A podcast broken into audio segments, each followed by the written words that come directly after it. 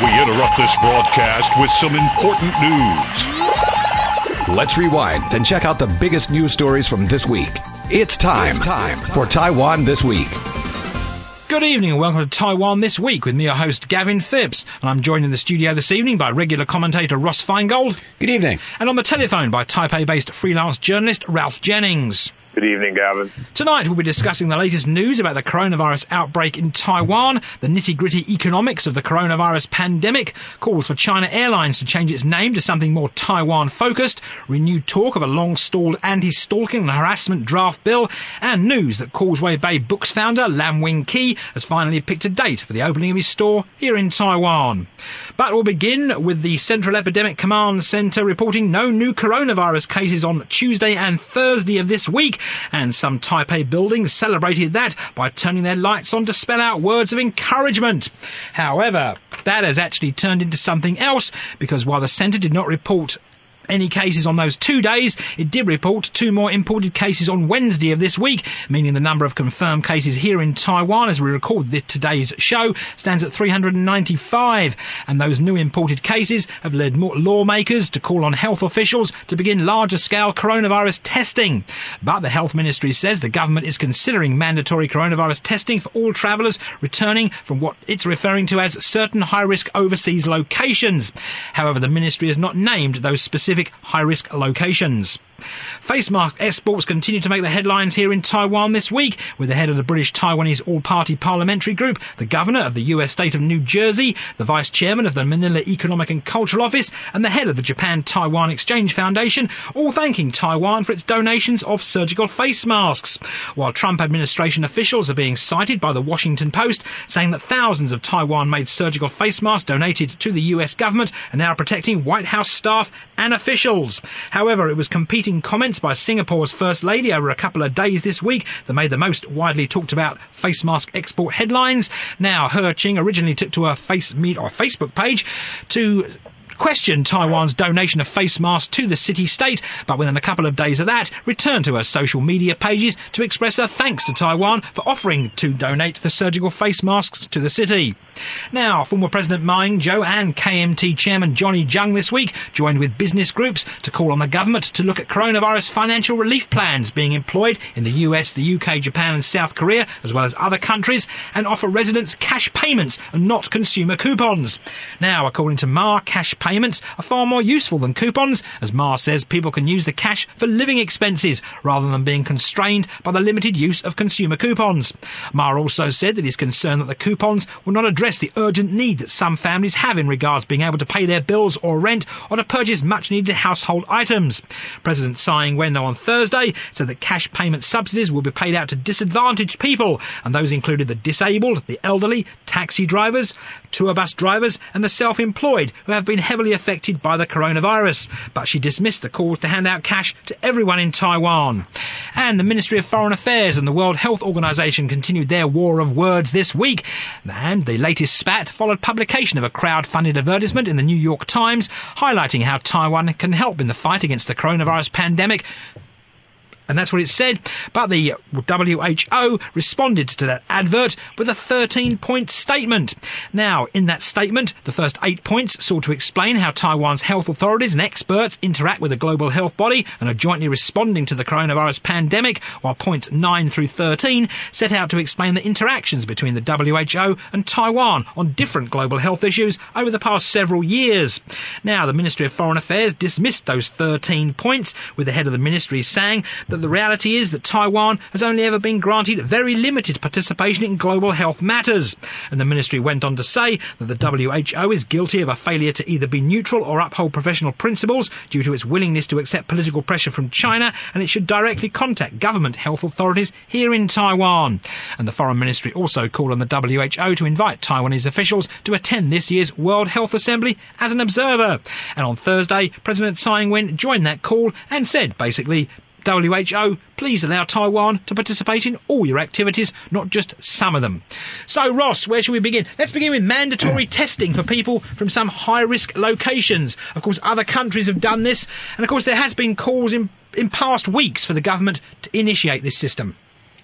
Well, the government seems to have a good grasp on the overall situation. That's why it's gotten positive media coverage and uh, globally public support here in Taiwan. This seems like a relatively uh, low effort, uh, you know, as far as does the government have the resources to do this? It seems like a relatively low effort action to take. We'll probably spend more time debating this in the public space on TV, on on radio, like we're doing now, than, than the effort it would take to implement this. Keeping in mind the relatively no, small number of people who are currently entering the country anyway, given you know the, the situation with global travel, obviously only citizens and residents are, are entering Taiwan right now. So go for it. Why not? I mean, who's going to object? Well, of course, you know, in, in Taiwan, Gavin, there's always the, the human, you know, someone's going to say it's a human rights violation, right? It's an invasion of personal privacy. You know, there's always going to be the lunatic who says something like that. But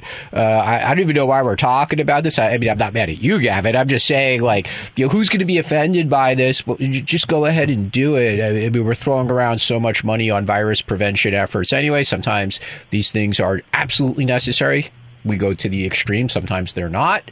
Uh, but sure, why not? And Ralph, mandatory testing for people coming from high risk places.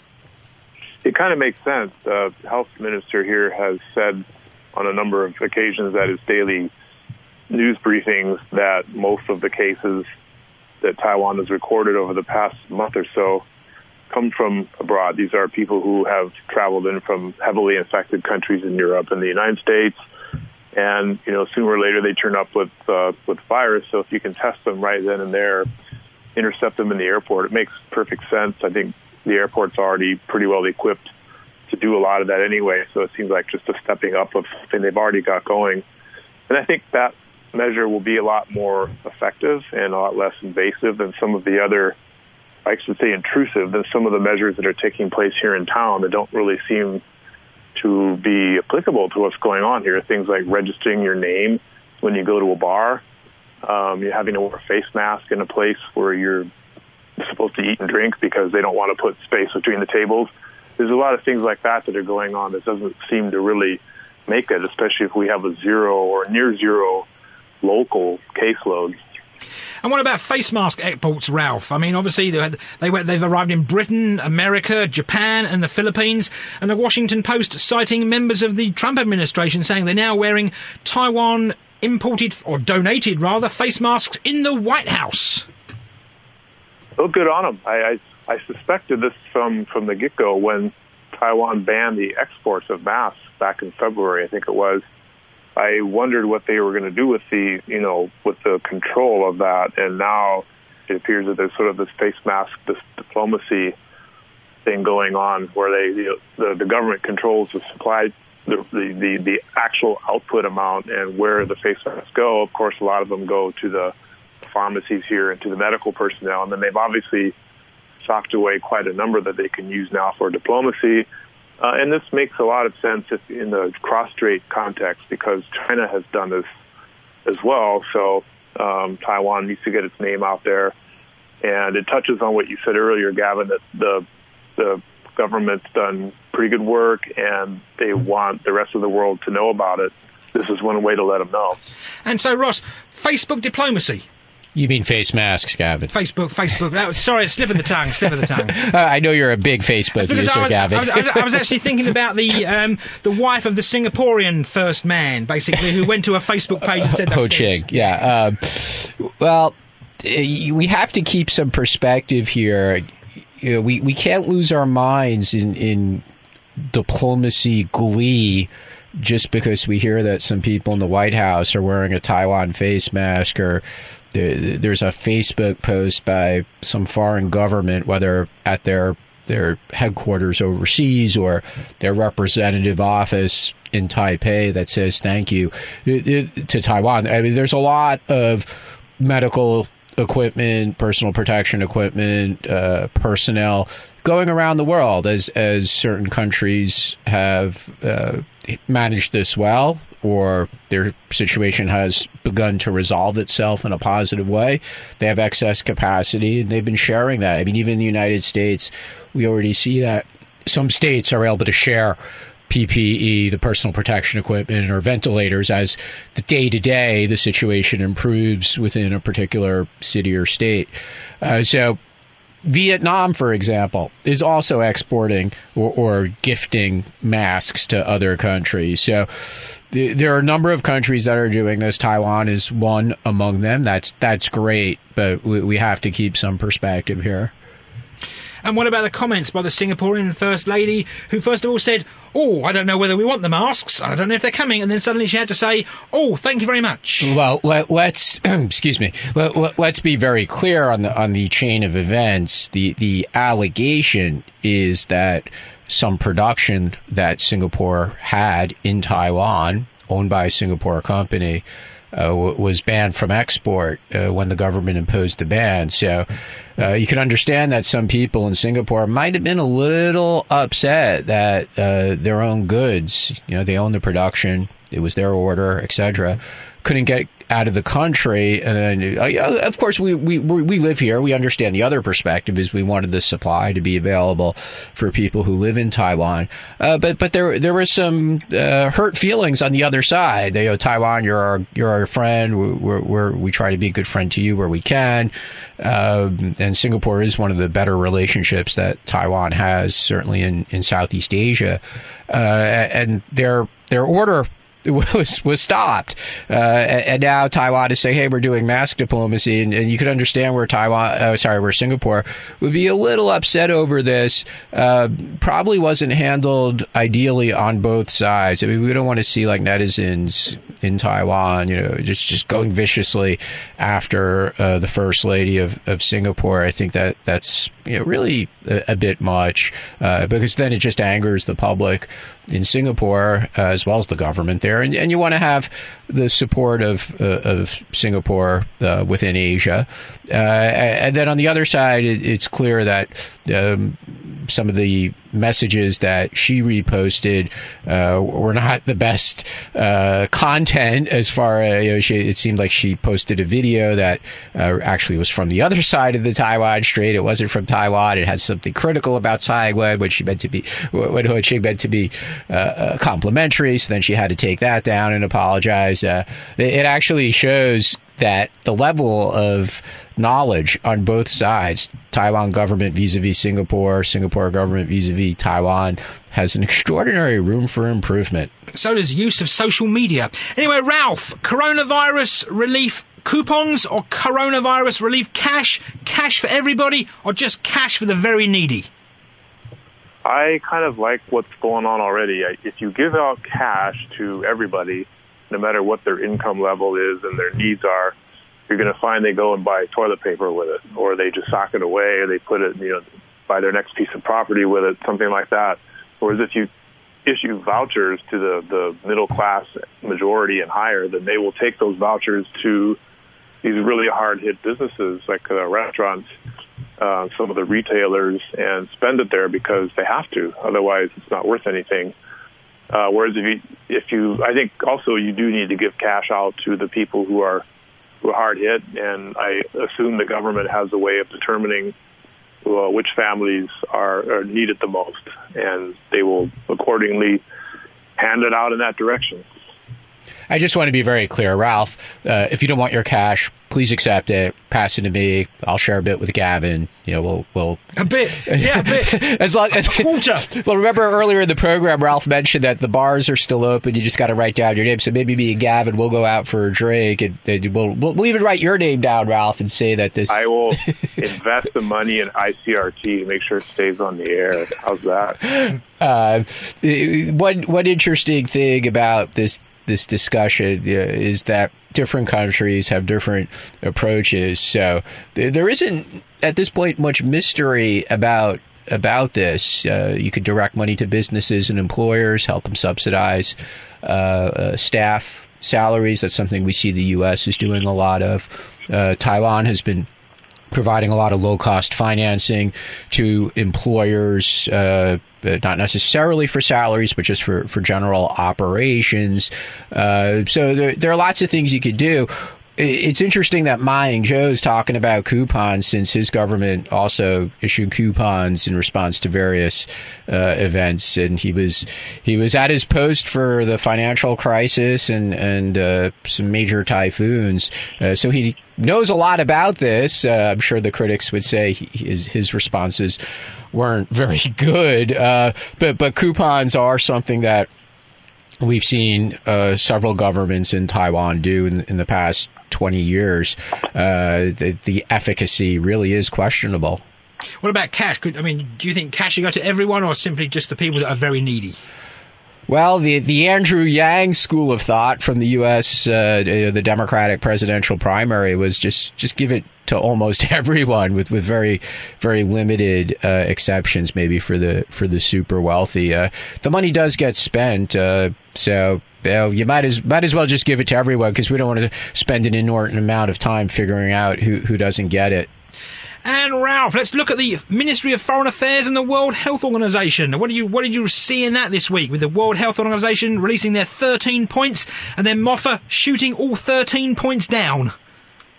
I don't really see anything new to be brutally honest about it. Taiwan and the WHO have been at it for for years and years and years, and this is in terms of substance, in terms of what each side is saying to the other um, it, it doesn't break any new ground. The, the Taiwan's uh, premises are, haven't changed. The reasons they want to get in, the things they want to get out of it, um, their resentment toward China, resentment toward the WHO itself. Those are all, you know, fixed. Those are all in place. And what the WHO has said, perhaps more than they normally do, they often, uh, without a, a pandemic in place, they will ignore whatever Taiwan says or just come back and point people in our profession, point the reporters to things that are already on their website, which don't really tell you much.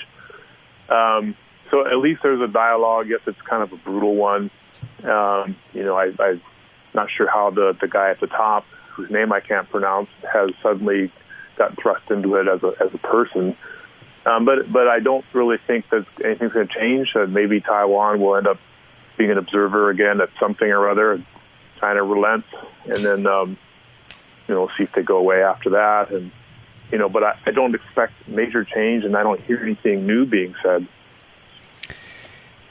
Well, we'll just keep going back and forth, as, as Ralph said. Uh, the the one thing, Gavin, you know, we've said on your show many times over the years, because this is not a new issue, is that the reality for Taiwan's closest allies, and we could put it in order of importance to say the U.S., Japan, EU, Canada, Australia, maybe Singapore.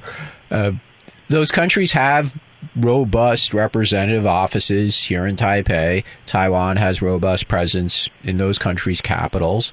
When there's an issue, whether it's a public health issue like like now, or some other major security issue, or, or something of regional or global uh, import, Taiwan does communicate with these other governments. So it, it, would be false to say that Taiwan has completely lacked an ability to have bilateral or even multilateral engagement directly with other countries. And frankly, that that's more efficient than going through something as as bureaucratic and and uh, obviously de, uh, defers to China, like the WHO. I, I think the greater likelihood um, is that the U.S. will have some kind of coalition you know, just like they have like the ISIS coalition, and, and, Taiwan got to participate in that, and Taiwan's flag was on the State Department website, and everybody here kind of you know lost their marbles for a few days because they were so excited to see the Taiwan flag. Then it disappeared, then it came back, and people kept losing their marbles some more. So the U.S. will probably do some initiative to to say the WHO because we think you're you're so awful. That's why we cut funding. So now we'll have the the non WHO anti China virus coalition. And Taiwan will get invited to that, and there'll be one out of dozens of countries that participate in that. And you know, as Ralph said earlier in the show, uh, you know, we'll probably move on to some some other issues. Some other, we might even forget the lessons of this or Taiwan's, you know, participation in the the antivirus coalition. Moving on, but staying with coronavirus related news now, and I spoke with Stephen Tan of the International Policy Advisory Group about the nuts and bolts economics of the outbreak here in Taiwan and how it could affect trade, the GDP, the CPI, and the unemployment rate. Good evening, Stephen. Good evening, Gavin. So we'll begin with how do you see the coronavirus outbreak affecting Taiwan's exports and imports for this year? Well, I think uh, Taiwan as an economy is going to continue to suffer because pandemic is not going to just be Taiwan. It's it's global pandemic, and uh, the the global demand, uh, particularly from Europe and the United States and China as well, have been driving down to the point where it's an economic downturn, and Taiwan has been driven by the export, import, and export obviously, you know, for what we can see right now, in the next, at least in the next couple of months, it will continue to, to go down and will continue to suffer. And nobody at this point can predict exact the numbers or the percentage, but it looks like that I would not be surprised to see that in the next couple of months that we'll see some uh, negative growth. If you had to be optimistic, would you say by the second half of this year we could be seeing an uptick, or would it be more towards the end of the year and into early next year? Well, it's it's hard to say, but let me give you a point of reference. Um, American Chamber of, of, Commerce earlier this week just issued a press release um, uh, on the survey of the AmCham members on their expectations of the pandemic, and, and it shows that um, although 95% of the respondents saying that they're generally satisfied with the government's performance on, on controlling the disease, only 41% uh, express a de- degree of satisfaction with the government's economic relief measures. And then what's more important is that 84% express some confidence that the Taiwan's economy would recover, but only in the next 18 months. So it, it, it's hard to say at this point in time, but I wouldn't be surprised that um, in, in the third quarter, to say at least, we will still be struggling. And what about the GDP growth for this year? Well, you will probably see. Uh, I'm not an economist myself, but you're probably going to see the negative. Uh, at this point in time, um, you know some of the some of the agencies and institutions have already uh, published a forecast, uh, most indicating some somewhere between the negative one to two percent. Right. And what sectors are being the hardest hit in the short term, and what sectors do you think could see problems in the long term? Well, see, in the immediate and short term, you see the sectors of the tourism, hospitality, restaurants, air, airlines, and travel agents and travel groups are taking the immediate hit. But in the longer term, because of the you know the the global slowdown on demand side, uh, the manufacturing and the services, the export driven, and throughout the, all sectors will be severely impacted unless the pandemic uh, will be under control in the next couple of months, which at this point in time on the global landscape is, is unlikely. So what, what you will see is that uh, the speed of the development of the vaccine will play a critical role, and to what extent and whether and how and when that uh, we're going to control the pandemic or control the coronavirus will play will play a key role in the economic uh, forecast and outlook. At this point in time, uh, it will still be a bit premature. What about the island's tech sector? Uh, the tech sector. Um, because of the global de- demand and also because of some of the uh, pre-existing obstacles um, between the U.S. and China, the tech sector will continue to suffer. Um, uh, we don't we don't see a signal of the um, increased demand at this point in time. Particularly the tech sector, again, is primarily uh, export related, export driven, um, and then in the next uh, at least couple of months, uh, you don't you don't see um, you know um, a, a, positive sign. And what about the consumer price index? Are we likely to see hikes in commodity prices in both the long and short term? In the past two months, um, March and, and, February 2020, um, both months we see the uh, the negative Well, negative 0.25 percent which is a quarter of the percentage, which is mild, but then you see a deflation. If you continue to have that in April, that means that a quarter of deflation, very similar to the 2003 where we had SARS. In that year, the full year, uh, we, we, we saw the deflation. Then, of course, next year, which is 2004, get a rebound. But then the moving trend is that in terms of the CPI, Gavin, uh, we're probably going to see the deflation in 2020. And what can we expect in regard long and short term unemployment figures for this year due to the coronavirus outbreak? On the unemployment, I'm a bit optimistic on that, primarily because of the fact that there there are a variety of stimulus programs that have been initiated by the government, although it is not enough. But, but right now, um, many employers are reluctant to lay off the employees, and instead um, they will offer unpaid leaves uh, with the mandate by the government for the minimum for the payment of the minimum wage, and and then also uh, if you see the decline of your business from the previous year by fifty percent. Uh, then the government will subsidize to the, up to the point of 40% of the employees' salaries. So that helps a little bit, and that, that sort of help alleviate the unemployment rates.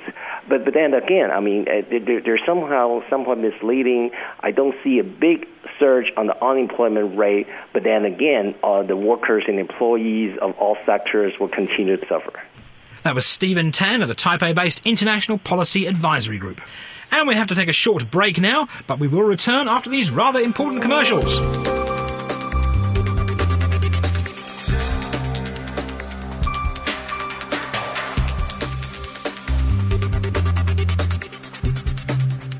Welcome back to Taiwan this week. Now, we've talked about coronavirus in the first half of the show.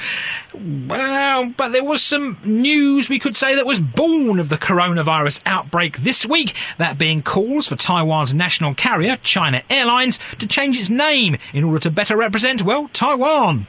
And Premier Su Tseng-chang told reporters this week that while he supports the changing of the airline's name, such a move, though, he warned, was in his words, involving complexities and could likely be only accomplished in the long term. Now, critics of the current airline name say that it negatively impacts Taiwan, as the country is currently donating millions of surgical face masks to other countries and is misleading people overseas into thinking that those face masks come from China. Now, Deputy Transport Minister Huang Yulin says that his office is now open to discussions regarding a name change, while Transport Minister Lin Jialong on Wednesday of this week announced that he has already asked China Airlines to study the possibility of changing its name. And according to Lin, he's hoping the airline will choose a name that has more Taiwanese elements. And he also says he wants the airline to listen to a wide range of public opinions about the new name when it evaluates the possibilities. So, Ross, the comments involves complexities and could likely only be accomplished in the long term, being a major factor. I agree with that. I, th- I don't think they're going to change the name of this airline overnight. They've been talking about this ever since the first time around for the uh, DPP, Democratic Progressive Party government between 2000 and 2008. Chen Shui-bian, his administration looked at these things, all the various state-controlled companies that have China in the name.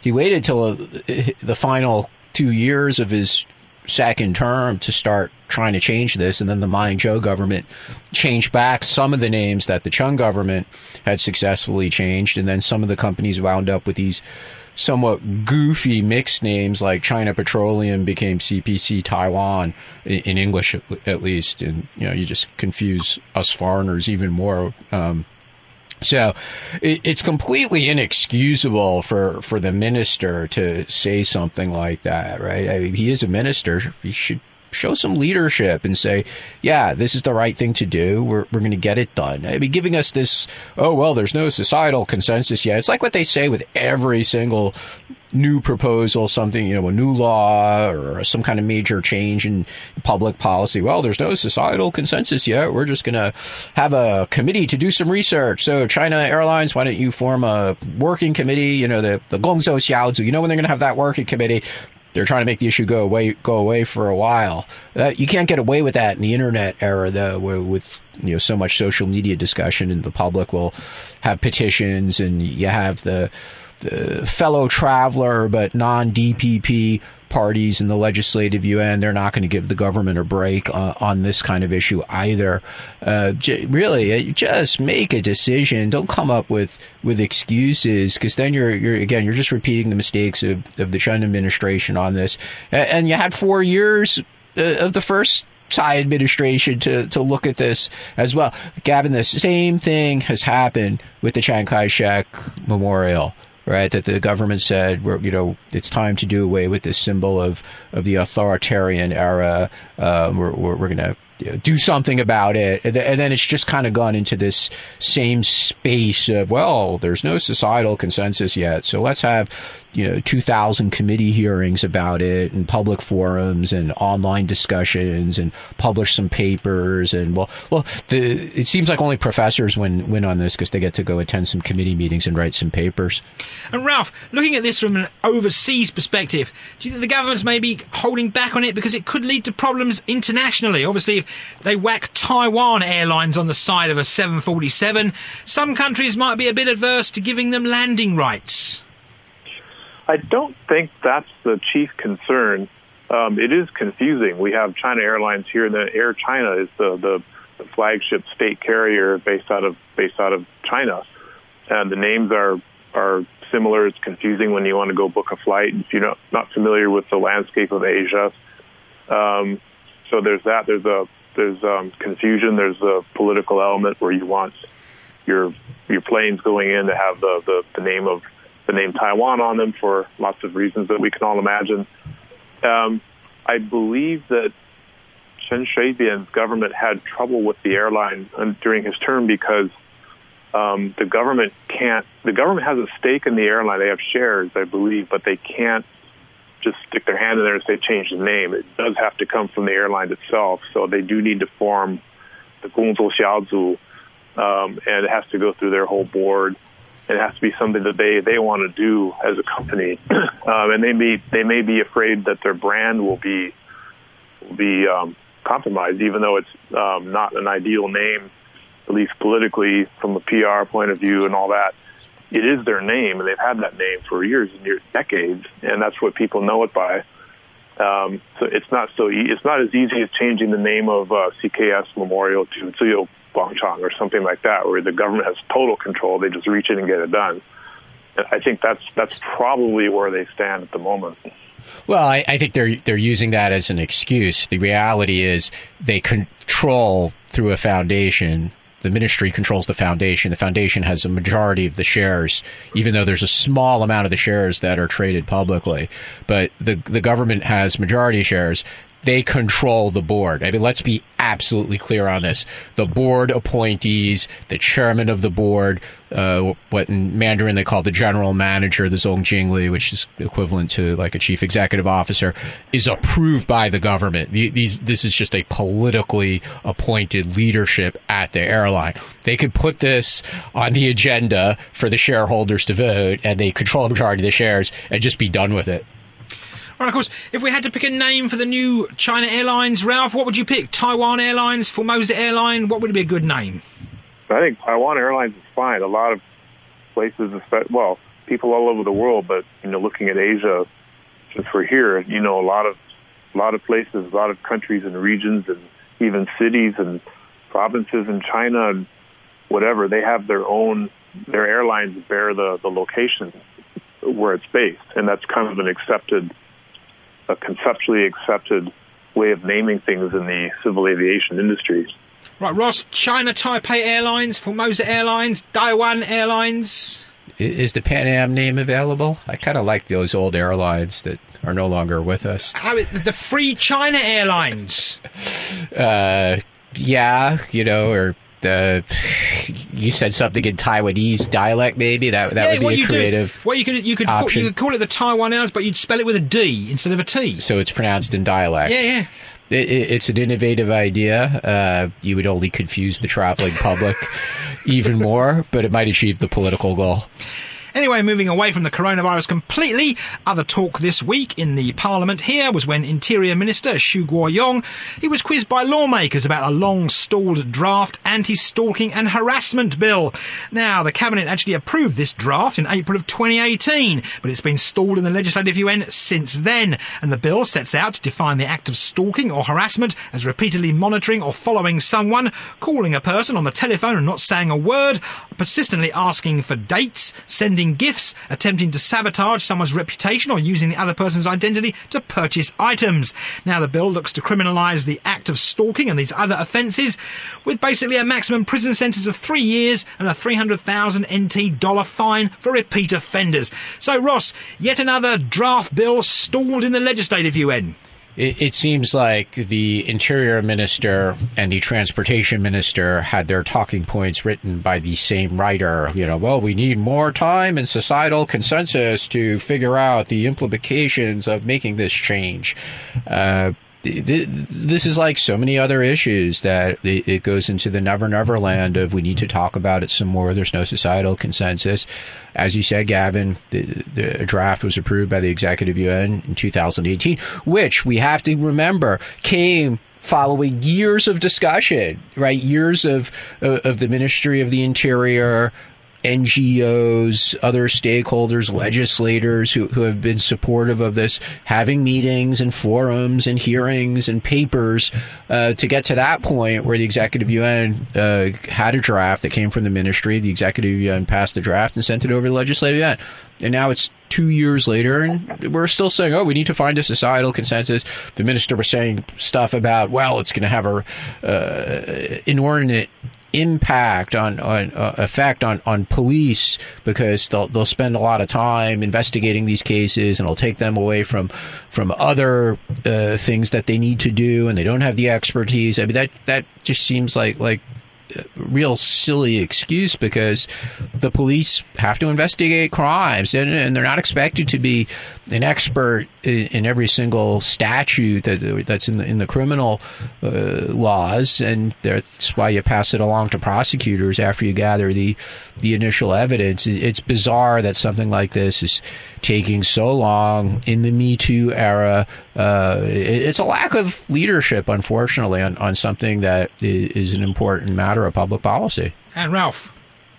Yeah, I'm trying to rack my brain for a reason that um, it might have gone into what Ross calls the Never Never Land. Um, if there is a political will, um, you know, it doesn't have to be a consensus, but just if it's popular and easy to pass, it generally just gets passed, especially toward the ends of sessions. Uh, 2018 was an election year. Maybe this thing got pushed off because they had other things to do. Um, perhaps it wasn't as politically popular as somebody once imagined. I would think that the public would like it because it helps it protects ordinary people who are being stalked or chased or even trolled, as it may be. Uh, but perhaps the legislators themselves were worried they couldn't go go follow their stalk their political opponents. Um, not sure how much police time would be allocated to that. It's quite easy to pass a law here and then just not actually order the police to make it a priority, so that doesn't stand in the way of passage. Um, so it could just be one of those things that's um, it's nice, but there's some technical glitch. There's some there's something out there that we can't see um, that has pushed it in the background somewhere. And before we go this week, Causeway Bay Books founder Lam Wing Kee, well, he announced this week that he plans to reopen his store in Taipei on April the 25th. Lam, of course, fled to Taiwan from Hong Kong two months after the government in the former British territory proposed the controversial extradition bill in February of 2019. And if you want to know where it's going to be, well, it's going to be near exit 3 of the MRT's Zhongshan station on Nanjing West Road. Lam said there was no particular reason why he chose the April 25th opening date, and he said the store store would not hold any special activities on its opening day to minimise the risk of overcrowding due to the coronavirus pandemic. So, Ross, overcrowding at the new Causeway Bay bookstore in Taiwan on its opening day. Uh, I'm sure he'll get a, a, big media splash when he opens. You know, people in, in Taiwan are um, sympathetic, or if you prefer, supportive uh, of Mr. Lam and, and what happened to him, and, and then it's mixed together. Although what happened to him came before the protests last year in Hong Kong.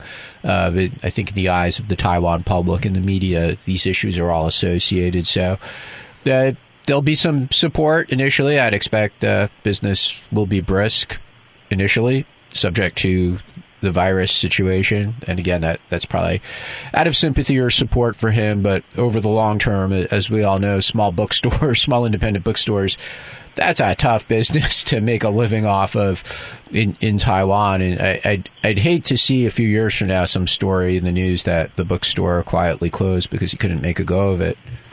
Um, I would agree with Ross. I think it will make a, a, a big splash in the beginning. He'll get some media coverage. The public who remembers and supports him and remembers the protest will go and see what he's got to sell. Um, whether he survives and prospers in that bookstore um, depends on what he's selling. There are some other boutique bookstores in that, that neighborhood that are back in the alleys, and uh, they do get a little bit of business from what I've seen, but it's not it's it's nothing like an Eslite. So, and there is and there are two Eslites right in that same neighborhood, so he's going to have a, a tough slog there. Uh, but if he sells stuff that you can't get in other places, the kind of things he was selling in Hong Kong, he should find a, a, a, a small but fairly dedicated Taiwanese readership um, who are curious about, you know, the, the inside life of uh, of uh, Xi Jinping and whoever else is out there who's who is on the on, on the reading list that got him in trouble.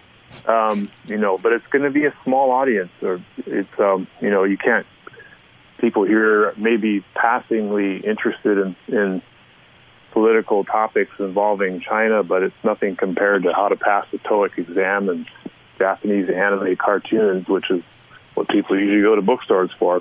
Ralph, are you are you saying like the reading public in Taiwan's not interested in, in the private life of like the number six person on the Politburo Standing Committee in China? I think they're. I think they are, um, but whether they're interested enough to buy a big book about it, I think there. Are, I think there's an, uh, uh, some people here who are keenly interested, and they'll buy everything they can. But most people aren't going to be going back again and again and again to see what's what's what's in the store. Anyway, that's where we'll leave it here this week on Taiwan This Week, and I've been joined in the studio today by Ross Feingold. Have a great weekend. And on the telephone by Ralph Jennings. Thanks, Gavin. And thanks for tuning in to this week's edition of Taiwan This Week here on ICRT with me, Gavin Phipps. And don't forget to check out Taiwan This Week podcast on iTunes and Android podcast apps where you can get access to all our previous shows. Tune in again next Friday evening at 9 for another informative look at the top stories of the week with Taiwan This Week. And don't forget to also check out our podcast on our website, icrt.com.tw. Now keep it here for more music and news only on ICRT FM 100.